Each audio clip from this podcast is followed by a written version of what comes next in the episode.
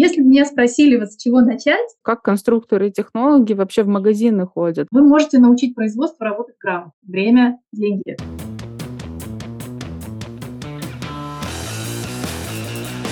Всем привет! Я напоминаю, что мы с вами продолжаем погружаться в подробности различных профессий и специальностей индустрии моды в подкасте Fashion Прокачка пятый сезон. И сегодня мы разбираемся с одной из самых важных специальностей. Именно от этого человека зависит то, как будет сидеть костюмчик, с одной стороны, и насколько эффективным будет бизнес модного бренда с другой стороны. Итак, профессия конструктор, технолог, конфекционер. И у меня в гостях Аля Рубцова, специалист по запуску коллекции одежды в массовое производство. Аля, приветствую. Привет, привет. Оля, спасибо большое за предоставленную возможность. Да, спасибо. Здорово найти такого интересного человека с такой важной профессией и э, готова тебя расспросить э, сегодня обо всем, обо всех подробностях э, с пристрастием. Ну, давай, собственно говоря, начнем. Не все знают, э, я думаю, ну, как бы есть некий конструктор, да, для бизнеса, для модных марок и дизайнеров. Это, мне кажется, вообще такой некий сакральный человек. Э,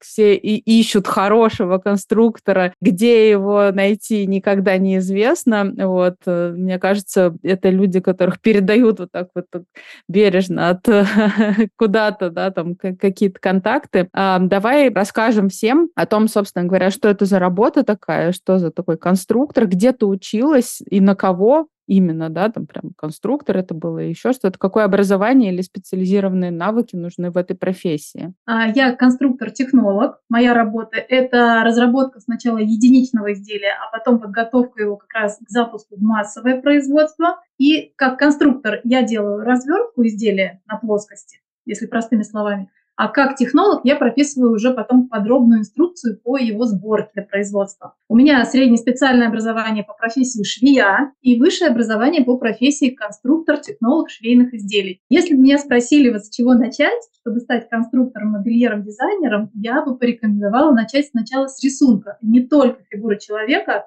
а учиться в целом передавать линию и изучение тканей и их свойств. Это вообще очень увлекательно, это развивает насмотренность, чувство стиля и в дальнейшем помогает получать конструкции, более точно повторяющие задуманную форму. Потому что когда в результате расчетов конструктивная линия немножко не гармоничная, значит расчеты неверные. И если насмотренности на линии нет, то ты этого не заметишь в процессе, а это выглядит только уже в готовом изделии. Поэтому вот как раз о навыках Э, которые необходимы для конструктора и где нужно обучаться, чтобы потом грамотно и быстро и четко работать, то э, вот, то есть знать технологию швейных изделий, как шьется изделие, и иметь насмотренность на линии. Мне кажется, ты сейчас описала какой-то гибрид э, художника, инженера, да, потому что там что-то что надо рассчитывать, и если, и, если не совпадет, э, то будет некрасиво. И еще и э, ручками надо уметь шить. Вот э, интересно, что сначала ты училась на швею, насколько вообще это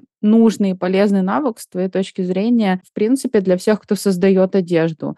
Э, потому что сейчас мы видим много дизайнеров, которые приходят в профессию из каких-то других областей, да, вот просто когда-то что-то нравилось и пришли, решили сделать бренд. Насколько важно, как ты думаешь, уметь э, руками вот шить, ну, хотя бы какие-то базовые вещи? Заказчику всегда легче и быстрее работать с тем конструктором, который именно обладает навыками шитья, знает, как это прошивается. Например, тот же карман, обычный накладной карман на плаще. Если конструктор не знает, как этот карман будет в дальнейшем шиться, он не знает, какие конструктивные припуски заложить на обработку. Соответственно, если он просто нарисует прямоугольничек и прибавит по одному сантиметру с каждой стороны, то когда швея начнет его шить, окажется, что здесь нужен был не сантиметр, а вот здесь ткань дает свою усадку при настрачивании, а вот здесь еще что-то. То есть какие-то нюансы возникают в процессе шитья, когда швея просто не может из этой конструкции собрать изделие, раскроенное по этой конструкции. Поэтому, конечно, те, кто умеет шить, эти конструктора более эффективные, у них более чистое изделие, более быстрый результат. Да, понятно. То есть, как бы, если ты просто теорию знаешь, она может тебя э, подводить, да, может каких-то нюансов не знать, которые приходят только с практикой.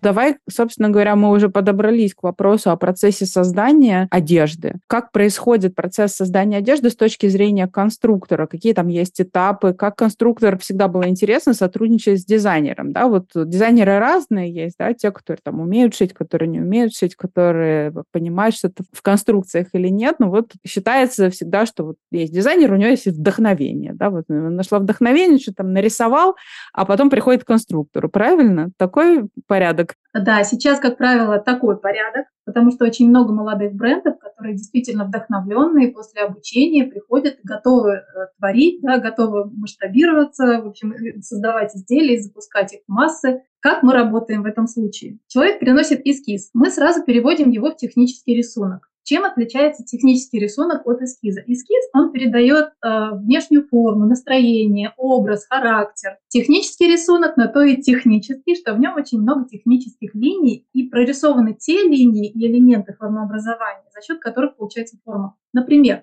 на эскизе приталенный топ. Мы можем достичь этого приталивания выточками, можем достичь рельефами. Если на техническом рисунке приталивание есть, но не прорисованные ни выточки, ни рельефы, то конструктор принимает решение, либо это топ из трикотажа, который хорошо тянется, да, там не нужно притягивать ничего, он и так растягивается, облегает хорошо, либо он покроен по косой. Если вы растянете кусок ткани под углом 45 градусов, любой ткани, то почувствуете некоторую эластичность. Если топ скроить по косой, то он и без всяких выточек будет облегать. Но это дополнительный расход ткани. Вот видите, уже глубже туда идем. То есть почему важно на техническом рисунке четко прорисовать? Потому что конструктор — это вводные данные для конструктора. Он дальше э, делает определенные прибавки, определенные элементы формообразования закладывает. Вот должен ли уметь рисовать это заказчик или дизайнер, именно разбираться в техническом рисунке, технических аспектах? Если вы хотите получать более быстрый и точный результат, то достаточно базовых знаний, взять хотя бы несколько уроков по рисунку одежды.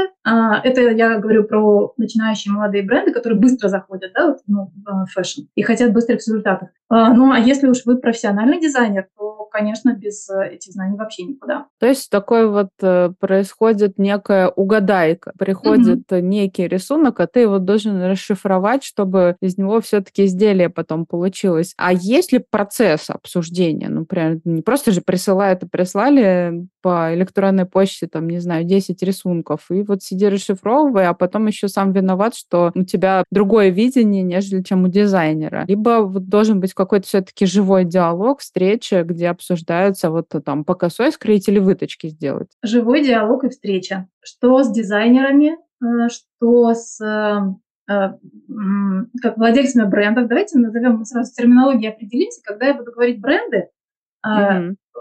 имеется в виду как раз вот выпускники школ, да, быстрых вот запусков бренда, потому что их много, и в основном это сейчас клиентура такая. Поэтому я буду просто говорить словом бренды. Всем понятно, что бренд это гораздо шире, я да? Бы, конечно, придер... Я бы, конечно, придралась и вообще марками их называла. Ну ладно, мы уже привыкли mm-hmm. говорить бренды, пусть будут э, бренды, хотя да, они э, это, это, говорят, это такое надо заработать еще. Ну, соответственно, да, есть, эм, ну так скажем, некие создатели одежды, и есть дизайнеры, которые дизайнеры-дизайнеры, да, которые, например, э, не сразу там хотят массово что-то шить и так далее, да, то есть более какой-то эксклюзивный представляют продукт. Да, вопрос был про диалог. Да, это однозначно всегда диалог. Однозначно это обсуждение, э, уточнение. Итак, идет обсуждение с дизайнером, значит, этих всех рисунков, и в итоге конструктор делает э, там, технический рисунок, раскладку и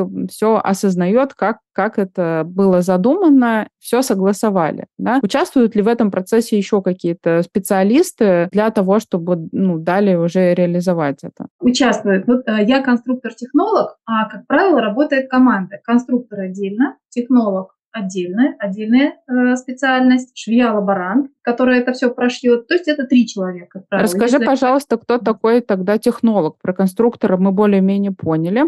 А технолог что делает? Почему это отдельный человек? А, если это не такой специалист, я не знаю, Оль, как сказать, ну вот я три в одном сейчас, да, но по сути это разные специалисты. Просто я умею и то, и другое, и третье. Но я могу брать только определенное маленькое количество заказов. Если uh-huh. речь идет о масштабах, то это сразу команда. Не может быть один человек, uh-huh. конструктор, технолог, швея-лаборант. У него есть эти навыки, но он не даст вам того количества изделий, которое вам нужно для вашего роста, да, для вашего масштабирования. Это будет там, ну, на одно изделие уходит не, не одна неделя иногда угу. учитывая, что это конструкция. Ну, сначала вот эта расшифровка, да, когда мы задаем множество вопросов, это диалог, это там один день, два дня. Конструкция два дня.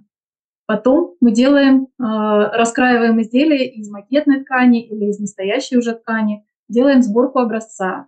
Это полдня, один день, если сложная модель, это полтора дня. А потом мы делаем примерку, смотрим с дизайнером, да, соответствует ли наша конструкция тем формам, которые он задумал. Прорабатываем технологию, то есть как нам быстрее сшить это изделие. Может быть, нужно убрать какие-то элементы формообразования или заменить их, чтобы наша модель быстрее сшилась, потому что время — это деньги. Если мы запускаем производство, мы всегда должны думать о том, насколько удобно и быстро швеям потом на фабрике будет шить это изделие.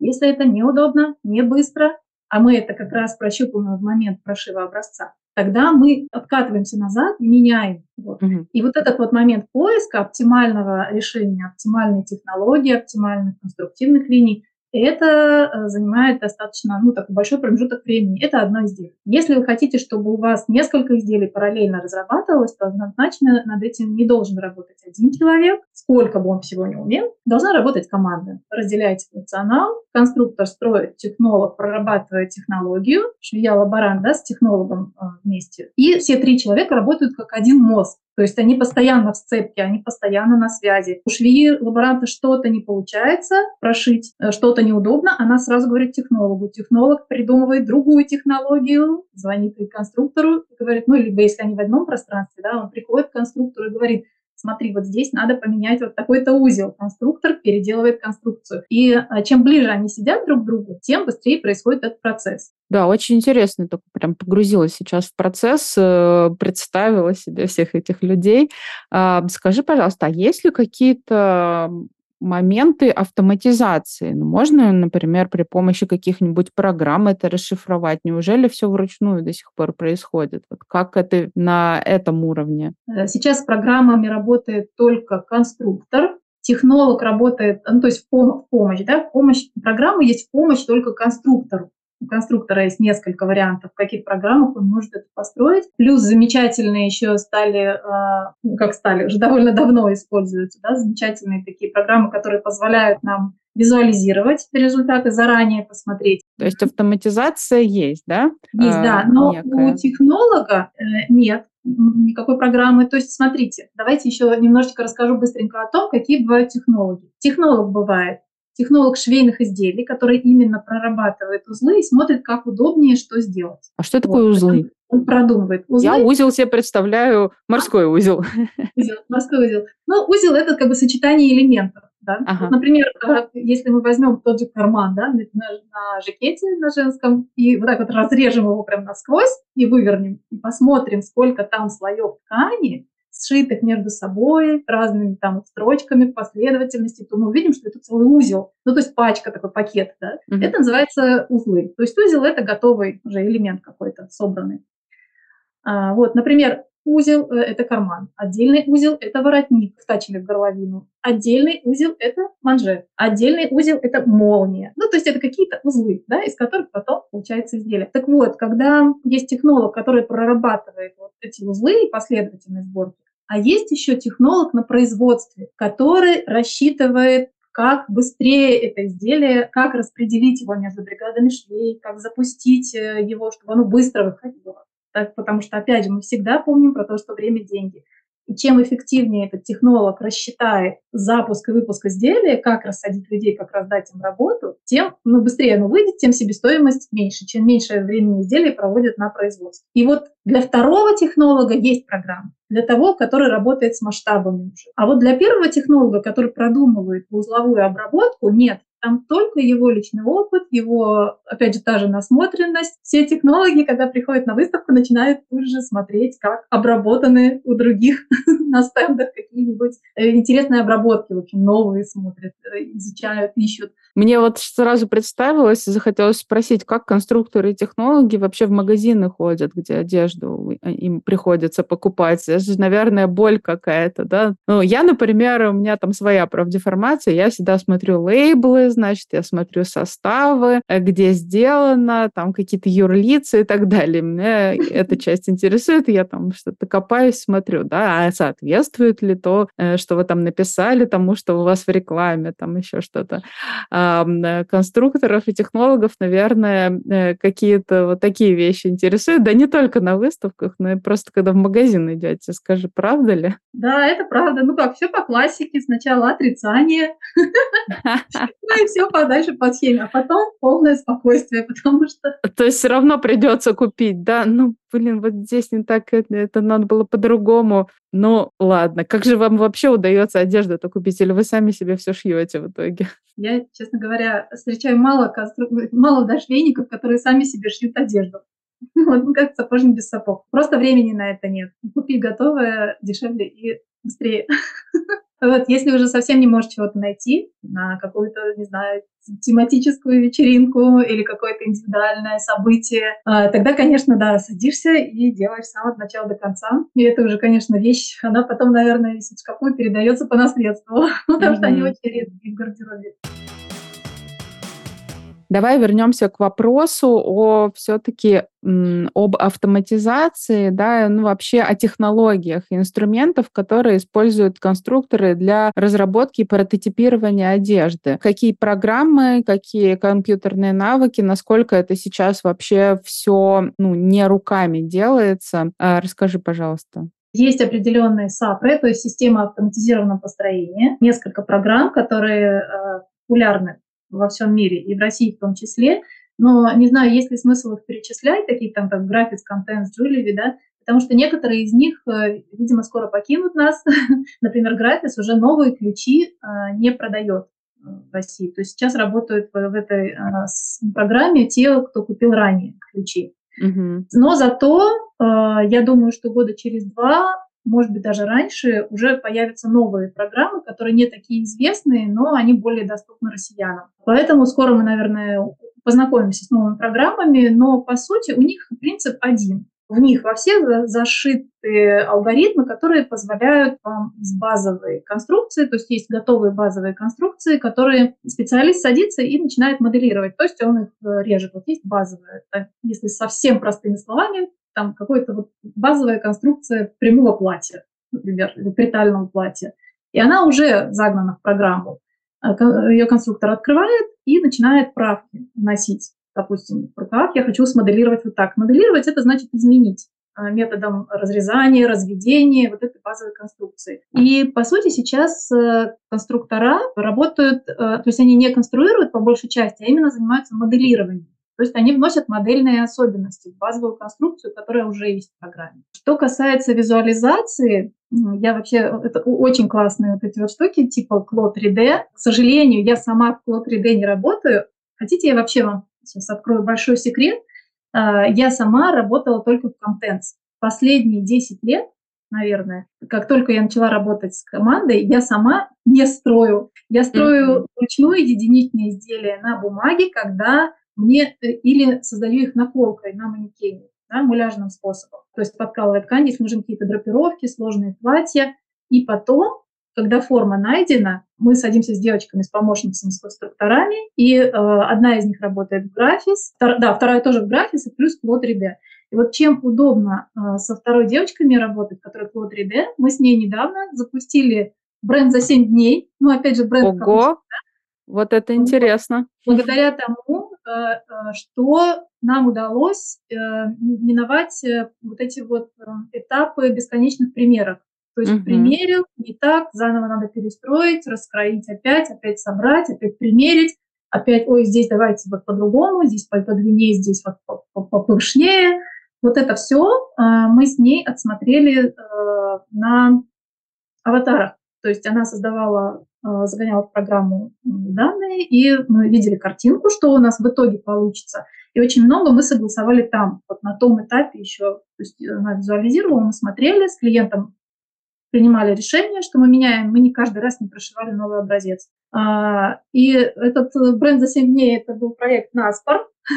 Ну, наверное, он еще и случился за 7 дней, как раз потому что, во-первых, был Наспор, во-вторых, спорила не я, а спорил мой сын. И я, как мама, обладающая навыками конструктора и технолога, конечно, сделала все, чтобы спор был выигран. Но в итоге у нас но да, это возможно оказалось. Вот если очень надо, внимание, за 7 дней можно. Да, просто настолько должна быть, э, ну, близко должны быть люди находиться друг к другу, и настолько должны они гореть одной идеей и одной целью, а, чтобы эти 7 дней максимально плотно заполнить действиями, Вообще очень интересно. Давай э, подробно сейчас попробуем описать эту историю создания бренда за 7 дней. Возможно ли это и что это вообще такое, кто, кому это по плечу? Ну, я сразу оговорюсь, что это были очень простые изделия. У нас уже была ткань, с которой мы это шили. Как возникла сама идея? Клиент поспорил просто наспор, что он запустится и сделает первые продажи через 7 дней. Э, сразу скажу, что он хороший маркетолог, и первые продажи у нас состоялись через 3 дня. Но что происходило все эти 7 дней? Э, был создан э, магазин во ВКонтакте, он этот проект запустил. Хотя нам казалось, что во ВКонтакте вообще аудитория мертвая, и что там можно продать. То есть из всех вариантов во ВКонтакте для меня был самый такой проигрышный вариант. Но вот тем не менее, в первый день был создан магазин, и он начал прогревать аудиторию. Бренд назывался «Сердце». «Слушай, сердце» — это был наш э, такой логотипчик на свитшоте, который мы шили. Mm-hmm. Соответственно, это было для аудитории, которая прислушивается к себе, которая слушает свой внутренний голос, идет по пути своего сердца, и все, по сути, 7 дней э, наш маркетолог, вот клиент занимался тем, что он прогревал аудиторию и настраивал ее как раз. Очень интересный момент. Почему еще нам удалось за 7 дней да, запустить этот бренд? Мы с вами начали к этому вопросу переходить плавно с программ, да, какие у нас есть э, способы визуализации вот, mm-hmm. помощи конструктору. Когда мы поняли, что у нас всего 7 дней, и нет времени на вот эти вот постоянные сконструировать, раскроить, примерить, снова внести правки, снова раскроить новое, снова примерить, мы поняли, что у нас 7 дней, у нас нет этих трех попыток.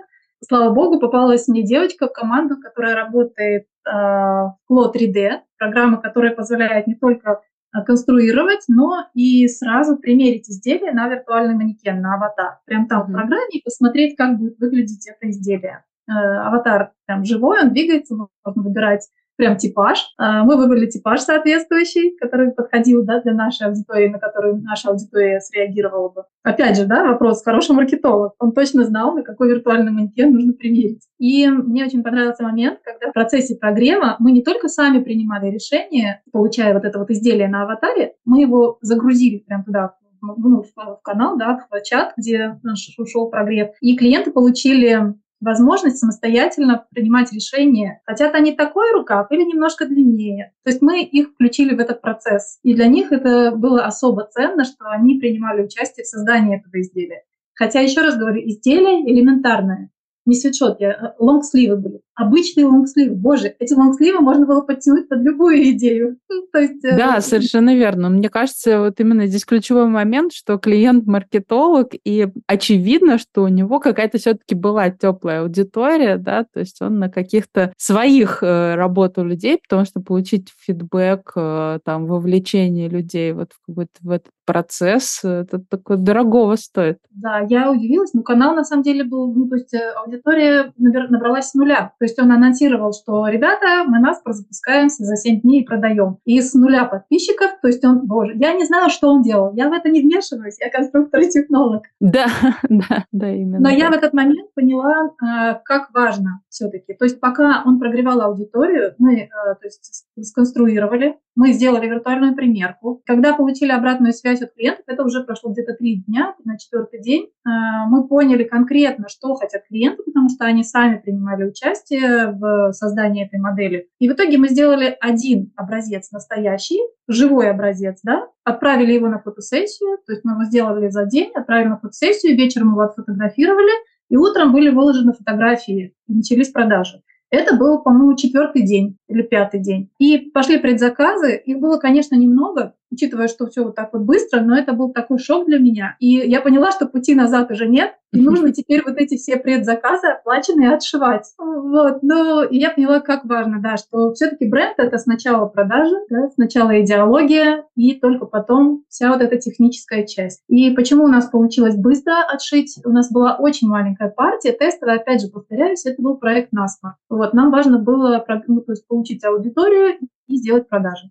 Почему у нас получилось это сделать быстро? Потому что был грамотный маркетолог, был э, конструктор, который работает не по старинке, а обладает какими-то навыками, знаниями и новыми программами владеет. Виртуальные примерки, например, нам очень помогли продвинуться быстро. И у нас было совершенно четкое, потому что я, как технолог, составила четкую инструкцию по сборке нашего изделия. То есть производство взяло сшить даже маленькую партию, они не очень любят маленькие партии шить, им это невыгодно. Но здесь было настолько четкое техническое задание, а, что они нам это сделали буквально тоже за один день. То есть мы просто вклинились вот в их график, сказали, о, у вас окно полдня, вот мы, мы пришли, вот у нас вот так, вот так, вот так, мы успеем, давайте. Вот. Мне очень жаль, что этот проект дальше не пошел, потому что человек выиграл спор, и потерял интерес. Но ну, так или иначе. Очень показательный, конечно. Да, это очень интересный кейс. Это очень интересный кейс о том, как можно, в принципе, собраться, да, когда у тебя есть команда, и, ну, какие-то все-таки, конечно же, базовые а, возможности, то есть уже наличие ткани здесь было, наличие возможности отшить, как бы надежная команда, да, проверенная, знакомая. Поэтому, так или иначе, все равно это интересный кейс, дает нам всем понять, что при наличии желания, при наличии собранности и какого-то четкого, э, значит, гибкости в том числе, да, и четкого понимания своей целевой аудитории, ее прогрева, как это все делается, то есть все можно сделать практически, знаешь, звучит немножко как инфобиз, но э, так или иначе, да, это работает. Теперь переходим обратно к профессии конструктора о чем мы еще не поговорили. Важный такой вопрос, участвует ли конструктор, например, в выборе материалов и тканей для создаваемой коллекции. Вот у нас пришел дизайнер с рисунком, мы все поняли, да, то есть у него есть рисунок, его разложили на какие-то там, на технический рисунок и начали э, технологические проработки, а, но что по тканям и материалам? Если у дизайнера изначально представление, из чего это, либо он приходит и говорит, слушайте, ну вот это вот так вот выглядит, но не знаю, из чего, например, если у него нет специального образования какого-то, да, никогда не было материаловедения, и есть какие-то только базовые представления о тканях и их свойствах. Вот как здесь происходит взаимодействие с конструктором? Конструктор начинает строить э, конструкцию после того, как, как выбран материал либо он точно знает, что это будет материал с определенными свойствами. А, невозможно строить конструкцию, не зная, из чего будет шиться изделие. Потому что, возвращаясь к нашему трикотажному топу, а, который был в начале нашего разговора, да, если э, ткань эластичная, мы закладываем одни прибавки в базовую конструкцию. Если ткань не эластичная, то мы совсем иначе выстраиваем работу. Поэтому, а, если идем по схеме, то это сначала художественный эскиз, потом технический эскиз, выбор ткани, и только потом начинаем работать с конструкцией. Поэтому, да, конструктор, конечно же, должен рекомендовать, какую ткань э, лучше использовать для создания той или иной формы. Если, э, допустим, формы объемные и не мягкими фалдами ложатся, например, одно время были актуальны очень рукава буфы, да, и там было понятно, что ткань должна обладать определенной формой, устойчивостью, жесткостью. И конструктор просто, да, рекомендует, э, что вам нужна ткань вот такой-то плотности, да, не меньше такой-то плотности. Для этого конструктор, конечно, должен понимать, какую, то есть разбираться, хотя бы знать, какие они бывают. Ну, то есть вот, получается, что материаловедение — это прям базовое такое, такое знание для конструктора, без которого никак э, нельзя. Да, либо если, если у него нет э, этих знаний фундаментальных, тами, которые он получил в институте, не знаю, там в колледже прогулял, неинтересно было, то хотя бы должна быть э, большая практика тогда. Тогда он должен много ходить, смотреть, щупать, пробовать. То есть все то же самое, просто он э, ну, на своей практике приобретет эти знания, но они должны быть. Получит он их из каких-то там источников, да, или на своей практике. Но без них, конечно, очень много будет ошибок, и формы будут получаться совсем не такие, как задумывались. Да, скажи, пожалуйста, отслеживает ли конструктор какие-то инновационные ткани? Сейчас же много всего происходит, да, там какие, какие-то определенные новые свойства, либо, не знаю, там заказчик приходит с какими-то запросами там на экологичные ткани или какие-нибудь спортивные. Да, конструктор отслеживает это совершенно однозначно. А, был клиент, например, который а, принес а, джогеры, в которых предполагались вставки какие-то прозрачные или эластичные. В общем, если бы я не знала о существовании некоторых тканей, которые позволяют достичь, э, то есть на этих, на этих вклад, они должны были при ходьбе раскрываться, и показывать какой-то цвет там вот в раскрывшихся этих. В общем, очень интересные такие были брючки. И да, я сразу ему, ну, я, мне было легко, потому что у меня есть подборка тканей, я мониторю, я посещаю, опять же, выставки, езжу много и собираю себе образцы. И я сразу достала все свои образцы, разложила и ткнула пальцем, что вам нужно будет, э, если вы хотите такой эффект, вам нужно будет вот такую ткань, а к ней по сочетанию по плотности, по эластичности подойдет вот такая. Вот контакты, звоните, узнавайте, есть ли в наличии. Ну, то есть это прям очень упрощает. А если бы у меня этого не было, наверное, мы просто сидели долго, ну, придумывали. Экспериментировали. Экспериментировали, да. Это интересно. него было очень много времени и денег. Э, в общем, мы поняли, что у конструктора и у дизайнера, конечно, тоже желательно должна быть э, хорошая насмотренность именно в плане тканей, материалов, да, Расскажи, пожалуйста, какими ресурсами ты пользуешься для того, чтобы отслеживать все эти новинки, куда ходишь, э, что нужно знать, э, где получать информацию об этом? А, хожу на выставки, на все, которые... На какие? Ну, например. Fashion Style Russia выставка, Интерткань, Текстиль Лекпром, а, все выставки, которые связаны не только с тканями, но, в принципе, с, со швейным оборудованием. Потому что сейчас очень много новинок э, швейного оборудования, которые дают возможность получать э, совсем другой эффект. То есть, ну, про бесшовное белье мы все уже давно знаем, про проклеенные герметичные швы тоже уже, но каждый раз, каждый сезон э, производители представляют какие-то новинки, которые позволяют технологически решать как-то иначе наши вопросы. Кроме выставок, на показы мод обязательно потому что все равно нужно мониторить, какие будут формы актуальны в следующем сезоне и, соответственно, быть готовым к тому, с чем примерно придет клиент, и заранее прорабатывать эти вопросы. То примерно, есть ты прямо наверное... смотришь, например, какую-нибудь Нью-Йоркскую неделю моды, там, Парижскую неделю моды. Да,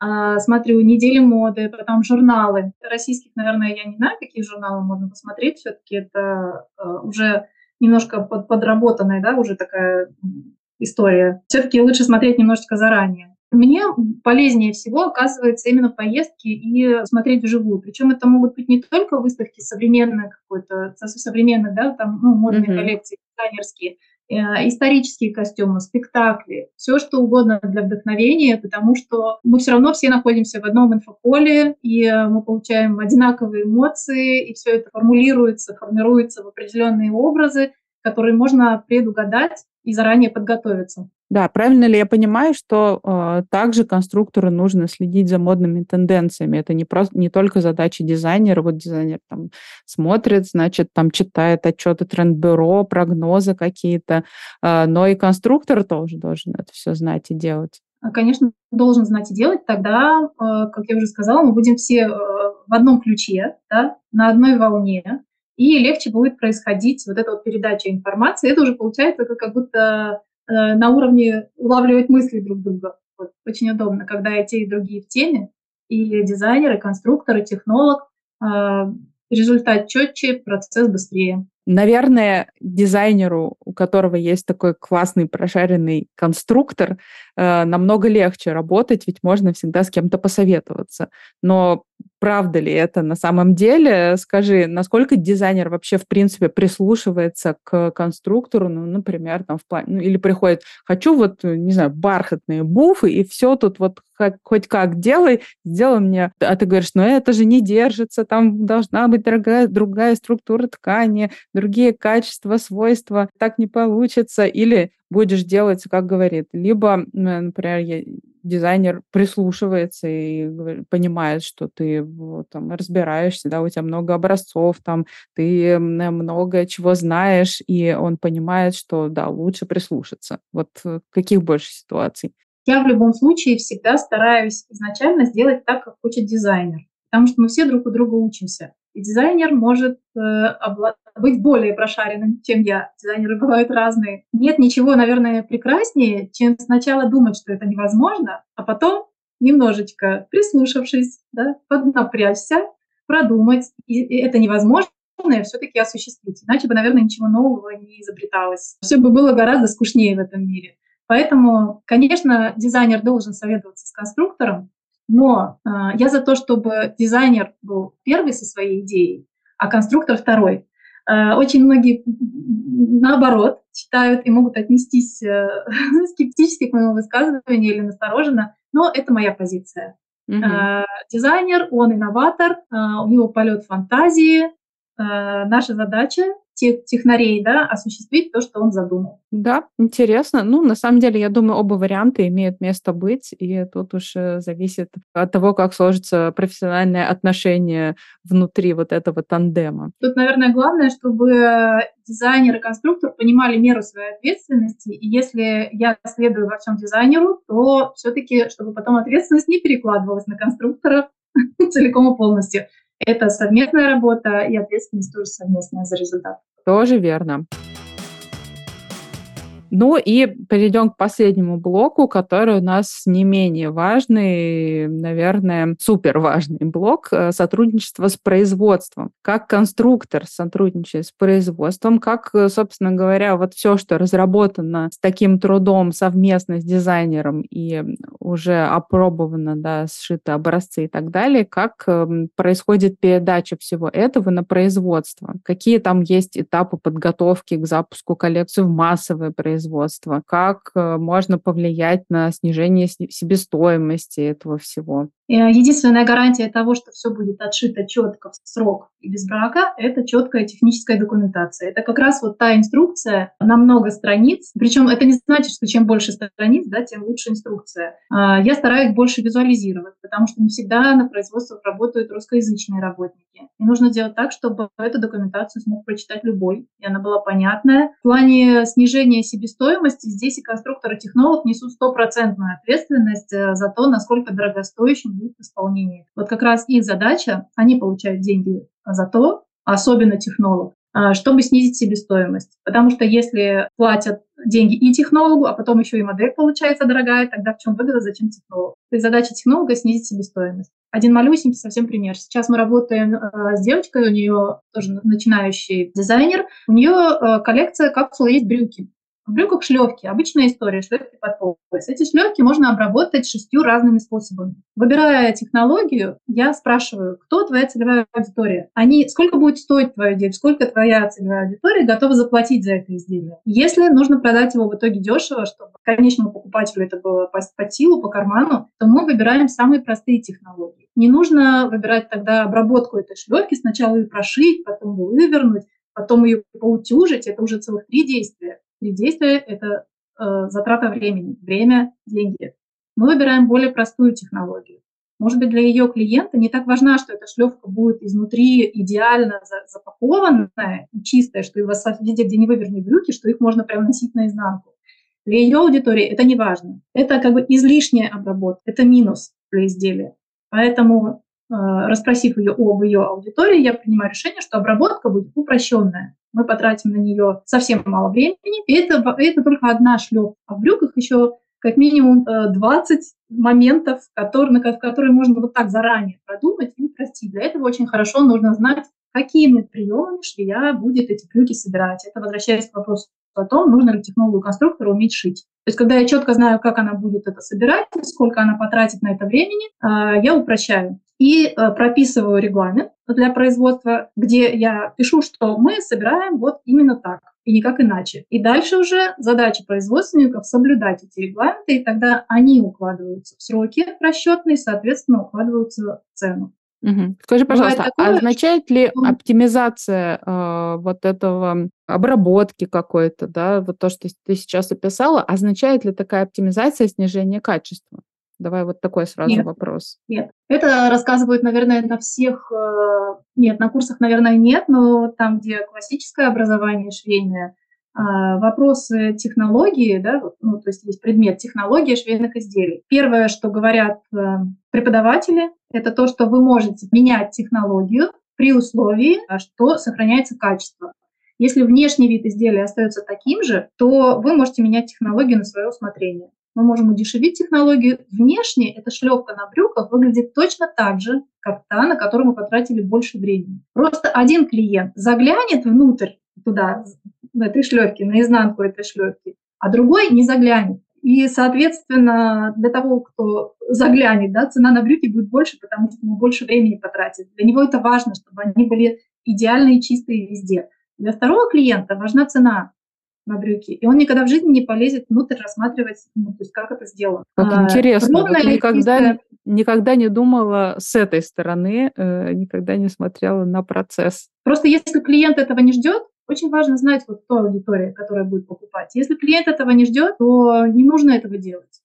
Для чего мы это делаем? Чтобы угу. подороже согласна, изделий? Согласна. Да, это, это, кстати, очень, мне кажется, важный момент для молодых начинающих брендов, э, потому что часто видишь, что очень заморачиваются, действительно, как бы путая, да, качество и э, технологию, да, ведь технология может быть проще, но качество от этого не становится хуже, да, то есть ты должен отследить, там, я не знаю, что это все ровно и так далее, э, но при этом а, как бы сама, сама технология проще, дешевле, да. И когда молодой бренд заморачивается слишком, и от этого растет цена, и потом непонятно, боже мой, почему не покупают, а это неизвестный бренд еще не вкладывается в маркетинг, э, то тут такое возникает не очень благоприятная ситуация для дальнейшего развития. Поэтому спасибо, очень важный был вот этот момент э, для меня тоже, вот как-то с, с этой стороны впервые я посмотрела на продукт.